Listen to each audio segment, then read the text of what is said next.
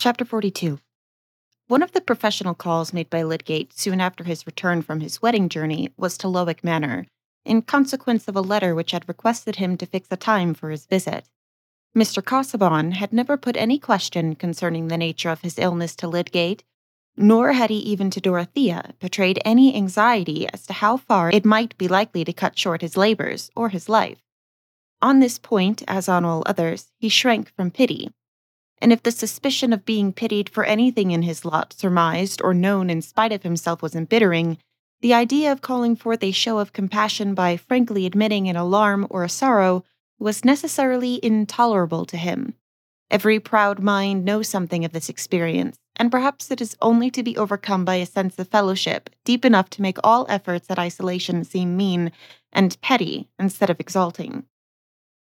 But Mr. Casaubon was now brooding over something through which the question of his health and life haunted his silence with a more harassing importunity, even then through the autumnal unripeness of his authorship. It is true that this last might be called his central ambition, but there are some kinds of authorship in which by far the largest result is the uneasy susceptibility accumulated in the consciousness of the author. One knows of the river by a few streaks amid a long gathered deposit of uncomfortable mud. That was the way with Mr. Casaubon's hard intellectual labors.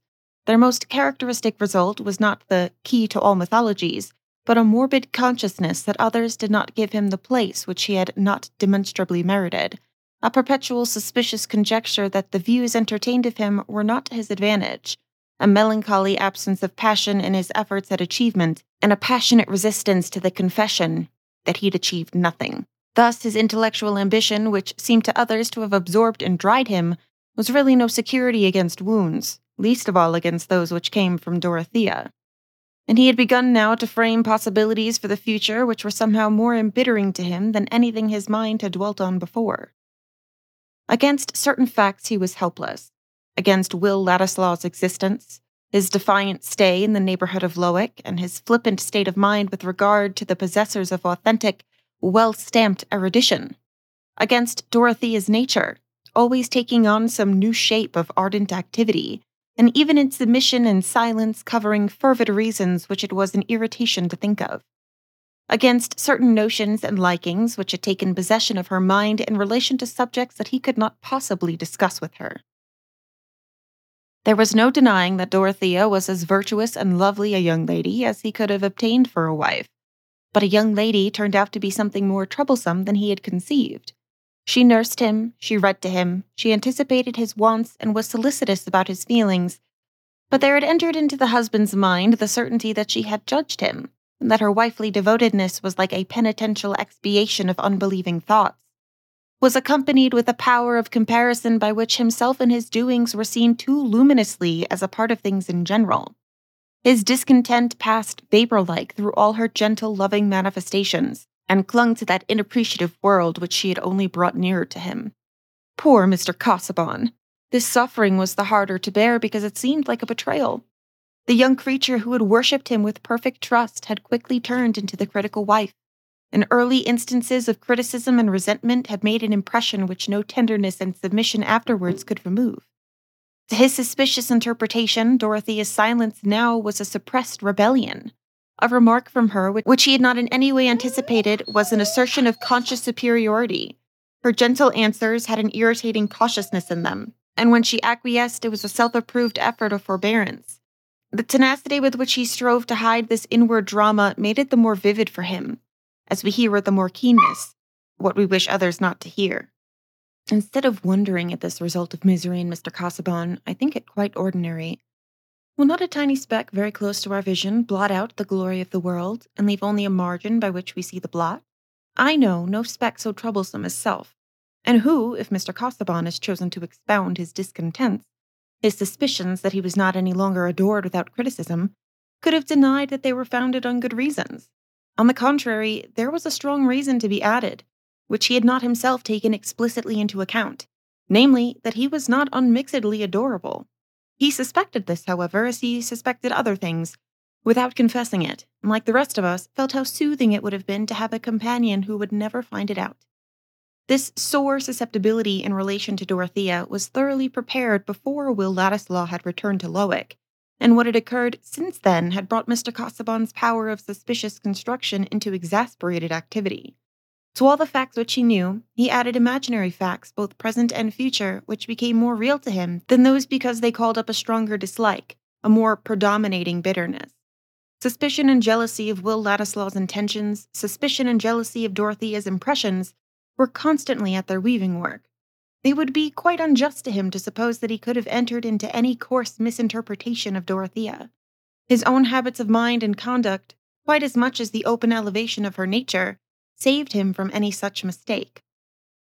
What he was jealous of was her opinion, the sway that might be given to her ardent mind in its judgments, and the future possibilities to which these might lead her. As to Will, though until his last defiant letter he had nothing definite which he would choose formally to allege against him, he felt himself warranted in believing that he was capable of any design which could fascinate a rebellious temper and an undisciplined impulsiveness. He was quite sure that Dorothea was the cause of Will's return from Rome and his determination to settle in the neighborhood, and he was penetrating enough to imagine that Dorothea had innocently encouraged this course. It was as clear as possible that she was ready to be attached to Will and to be pliant to his suggestions. They had never had a tete without her bringing away from it some new troublesome impression, and the last interview that Mr. Casaubon was aware of, Dorothea, on returning from Freshitt Hall, had for the first time been silent about having seen Will, had led to a scene which roused an angrier feeling against them both than he had ever known before. Dorothea's outpouring of her notions about money in the darkness of the night had done nothing but bring a mixture of more odious foreboding into her husband's mind. And there was the shock lately given to his health, always sadly present with him. He was certainly much revived, he had recovered all his usual power of work. The illness might have been more fatigue, and there might still be twenty years of achievement before him, which would justify the thirty years of preparation. That prospect was made the sweeter by a flavor of vengeance against the hasty sneers of Carp and Company. For even when Mr. Casaubon was carrying his taper among the tombs of the past, those modern figures came athwart the dim light and interrupted his diligent exploration. To convince Carp of his mistake, so that he would have to eat his own words with a good deal of indigestion, would be an agreeable accident of triumphant authorship, which the prospect of living to future ages on earth and to all eternity in heaven could not exclude from contemplation.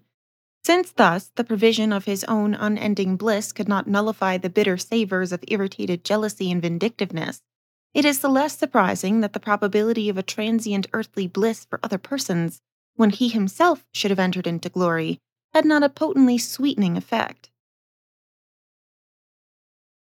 If the truth should be that some undermining disease was at work within him, there might be large opportunity for some people to be the happier when he was gone. And if one of those people should be Will Ladislaw, Mr. Casaubon objected so strongly that it seemed as if the annoyance would make him part of his disembodied existence. This is a very bare and therefore a very incomplete way of putting the case. The human soul moves in many channels, and Mr. Casaubon, we know, had a sense of rectitude and an honorable pride in satisfying the requirements of honor, which compelled him to find other reasons for his conduct than those of jealousy and vindictiveness. The way in which Mr. Casaubon put the case was this In marrying Dorothea Brooke, I had to care for her well being in case of my death. But well being is not to be secured by ample, independent possession of property. On the contrary, occasions might arise in which such possession might expose her to the more danger. She is ready prey to any man who knows how to play adroitly either on her affectionate ardor or her quixotic enthusiasm. And a man stands by with that very intention in his mind, a man with no other principle than transient caprice, and who has a personal animosity towards me, I am sure of it, an animosity which is fed by the consciousness of his ingratitude, and which he has constantly vented in ridicule, of which I am as well assured as if I had heard it. Even if I live, I shall not be without uneasiness as to what he may attempt through indirect influence. This man has gained Dorothea's ear. He has fascinated her attention. He has evidently tried to impress her mind with the notion that he has claims beyond anything I have done for him. If I die, and he is waiting here on the watch for that, he will persuade her to marry him. That would be calamity for her and success for him. She would not think it calamity. He would make her believe anything. She has a tendency to immoderate attachment, which she inwardly reproaches me for not responding to, and already her mind is occupied with his fortunes. He thinks of an easy conquest and of entering into my nest. That I will hinder. Such a marriage would be fatal to Dorothea. Has he ever persisted in anything except from contradiction? In knowledge, he has always tried to be showy at small cost. In religion, he could be, as long as it suited him, the facile echo of Dorothea's vagaries. When was sciolism ever dissociated from laxity? I utterly distrust his morals, and it is my duty to hinder to the utmost the fulfillment of his designs.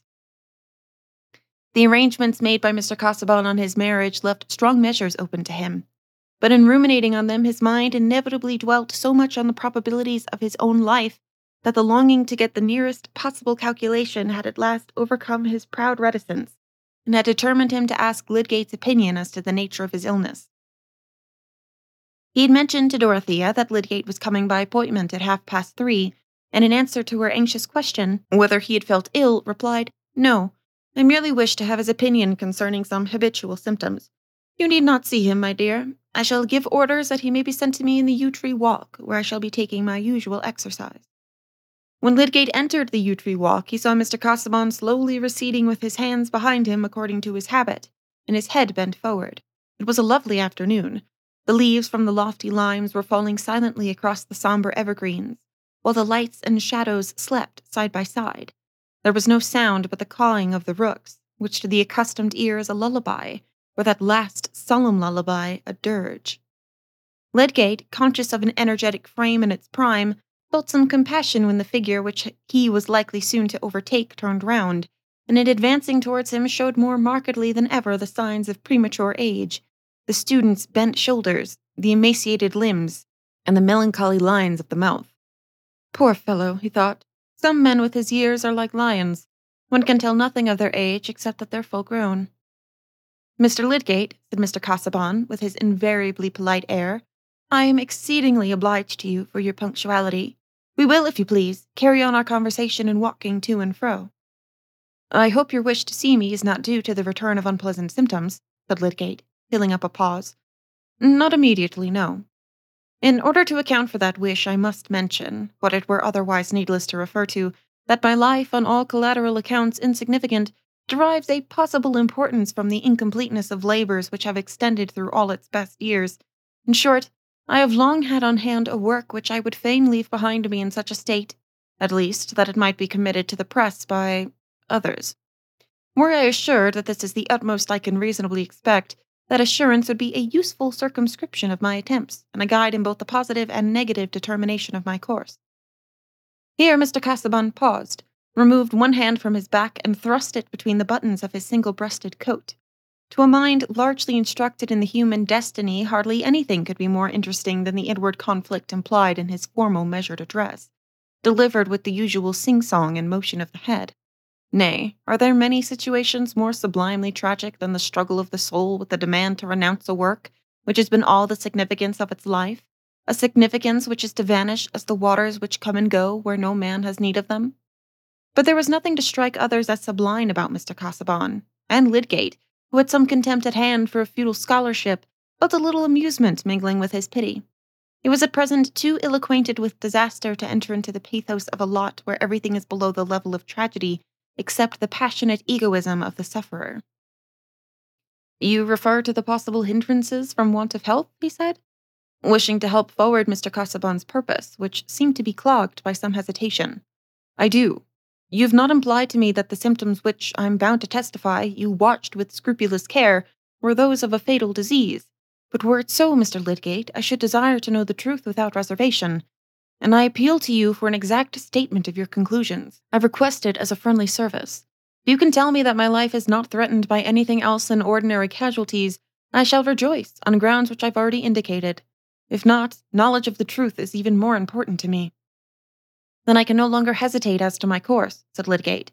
But the first thing I must impress upon you is that my conclusions are doubly uncertain. Uncertain not only because of my fallibility, but because diseases of the heart are eminently difficult to found predictions on. In any case, one can hardly increase appreciably the tremendous uncertainty of life. Mr. Casaubon winced perceptibly, but bowed. I believe that you're suffering from what is called fatty degeneration of the heart, a disease which was first divined and explored by Laennec, the man who gave us the stethoscope, not so very many years ago. A good deal of experience, a more lengthened observation, is wanting on the subject.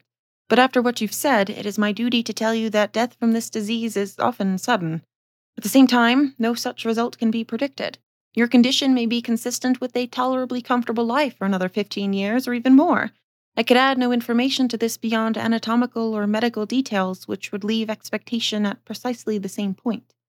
Lydgate's instinct was fine enough to tell him that plain speech, quite free from ostentatious caution, would be felt by Mr. Casaubon as a tribute of respect. I thank you, Mr. Lydgate, said Mr. Casaubon, after a moment's pause. One thing more I have still to ask. Did you communicate what you've told me now to Mrs. Casaubon? Partly. I mean, as to the possible issues. Lydgate was going to explain why he had told Dorothea, but Mr. Casaubon, with an unmistakable desire to end the conversation, waved his hand slightly and said, Again, I thank you, proceeding to remark on the rare beauty of the day.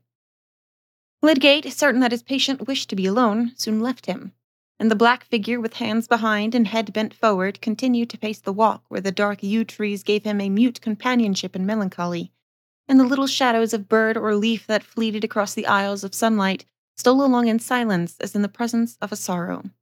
Here was a man who now for the first time found himself looking into the eyes of death, who was passing through one of those rare moments of experience when we would feel the truth of a commonplace which is as different from what we call knowing it, as the vision of waters upon the earth is different from the delirious vision of the water which cannot be had to cool the burning tongue. When the commonplace, we must all die, transforms itself suddenly into the acute consciousness, I must die, and soon, then death grapples us, and his fingers are cruel. Afterwards, he may come to fold us in his arms as our mother did, and our last moment of dim, earthly discerning may be like to the first. To Mr. Casaubon now, it was as if he suddenly found himself on the dark river brink and heard the plash of the oncoming oar, not discerning the forms, but expecting the summons. In such an hour, the mind does not change its lifelong bias, but carries it onward in imagination to the other side of death. Gazing backwards, perhaps with the divine calm of beneficence, perhaps with the petty anxieties of self assertion. What was Mr. Casaubon's bias? His acts will give us a clue to. He held himself to be, with some private scholarly reservations, a believing Christian, as to estimates of the present and hopes of the future. But what we strive to gratify, though we may call it a distant hope, is an immediate desire. The future state for which men drudge up city alleys exists already in their imagination and love, and Mr. Casaubon's immediate desire was not for divine communion and light divested of earthly conditions. His passionate longing, poor man, clung low and mistlike in very shady places. Dorothea had been aware when Lydgate had ridden away, and she had stepped into the garden, with the impulse to go at once to her husband. But she hesitated, fearing to offend him by obtruding herself. For her ardor, continually repulsed, served, with her intense memory, to heighten her dread, as thwarted energy subsides into a shudder, and she wandered slowly round the nearer clumps of trees until she saw him advancing. Then she went towards him, and might have represented a heaven sent angel, coming with a promise that the short hours remaining should yet be filled with that faithful love which clings the closer to a comprehended grief. His glance in reply to hers was so chill that she had felt her timidity increased. Yet she turned and passed her hand through his arm. Mr. Casaubon kept his hands behind him and allowed her pliant arm to cling with difficulty against his rigid arm. There was something horrible to Dorothea in the sensation which this unresponsive hardness inflicted on her. That is a strong word, but not too strong. It is in these acts called trivialities that the seeds of joy are forever wasted, until men and women look round with haggard faces at the devastation their own waste has made and say, The earth bears no harvest of sweetness, calling their denial knowledge. You may ask why, in the name of manliness, Mr. Casaubon should have behaved in that way. Consider that his was a mind which shrank from pity. Have you ever watched in such a mind the effect of a suspicion that, what is pressing it as a grief may be really a source of contentment, either actual or future, to the being who already offends by pitying. Besides, he knew little of Dorothea's sensations and had not reflected that on such an occasion as the present they were comparable in strength to his own sensibilities about Carp's criticisms. Dorothea did not withdraw her arm, but she could not venture to speak. Mr. Casaubon did not say, I wish to be alone, but he directed his steps in silence towards the house. And as they entered by the glass door on this eastern side, Dorothea withdrew her arm and lingered on the matting, that she might leave her husband quite free. He entered the library and shut himself in, alone with his sorrow. She went up to her boudoir. The open bow window let in the serene glow of the afternoon lying in the avenue, where the lime trees cast long shadows. But Dorothea knew nothing of the scene. She threw herself on a chair, not heeding that she was in the dazzling sun rays. If there were discomfort in that, how could she tell that it were not part of her inward misery? She was in the reaction of a rebellious anger stronger than any she had felt since her marriage. Instead of tears, there came words. What have I done? What am I that he should treat me so? He never knows what is in my mind. He never cares. What is the use of anything I do? He wishes he had never married me.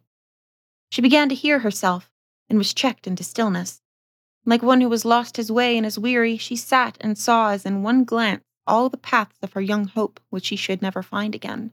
And just as clearly in the miserable light she saw her own and her husband's solitude, but they walked apart so that she was obliged to survey him. If he had drawn her towards him, she would never have surveyed him, never have said, Is he worth living for? but would have felt simply a part of her own life. Now she said bitterly, It is his fault, not mine. In the jar of her whole being, pity was overthrown. Was it her fault that she'd believed in him, had believed in his worthiness? And what exactly was he? She was able enough to estimate him, she who waited on his glances with trembling and shut her best soul in prison, paying it only hidden visits that she might be petty enough to please him. In such a crisis as this, some women begin to hate. The sun was low when Dorothea was thinking that she would not go down again, but would send a message to her husband saying that she was not well and preferred remaining upstairs. She had never deliberately allowed her resentment to govern her in this way before, but she believed now that she could not see him again without telling him the truth about her feeling, that she must wait till she could do it without interruption. He might wonder and be hurt at her message. It was good that he should wonder and be hurt. Her anger said, as anger is apt to say, that God was with her, that all heaven, though it were crowded with spirits watching them, must be on her side. She had determined to ring her bell when there came a rap at the door.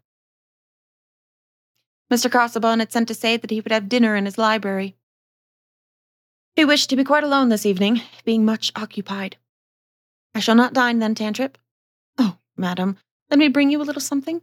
No, I'm not well. Get everything ready in my dressing room, but pray do not disturb me again. Dorothea sat motionless in her meditative struggle, while the evening slowly deepened into night. But the struggle changed continually, as that of a man who begins with the movement toward striking and ends with conquering his desire to strike. The energy that would animate a crime is not more than is wanted to inspire a resolved submission, when the noble habit of the soul reasserts itself. That thought with which Dorothea had gone out to meet her husband, her conviction that he had been asking about the possible arrest of all his work, and that the answer must have wrung his heart, could not be long without rising beside the image of him, like a shadowy monitor looking at her with sad remonstrance. It cost her a litany of pictured sorrows and of silent cries that she might be the mercy for those sorrows. But the resolved submission did come, and when the house was still, and she knew that it was near the time when Mr. Casaubon habitually went to rest, she opened her door gently and stood outside in the darkness, waiting for his coming upstairs with a light in his hand. If he did not come soon, she thought that she would go down and even risk incurring another pang. She would never again expect anything else. But she did hear the library door open, and slowly the light advanced up the staircase without noise from the footsteps on the carpet. When her husband stood opposite her, she saw that his face was more haggard, he started slightly on seeing her, and she looked up at him beseechingly, without speaking. Dorothea, he said, with a gentle surprise in his tone. Were you waiting for me? Yes. I did not like to disturb you. Come, my dear, come. You're young, and need not to extend your life by watching. When the kind, quiet melancholy of that speech fell on Dorothea's ears, she felt something like the thankfulness that might well up in us if we had narrowly escaped hurting a lamed creature. She put her hand into her husband's, and they went along the broad corridor together.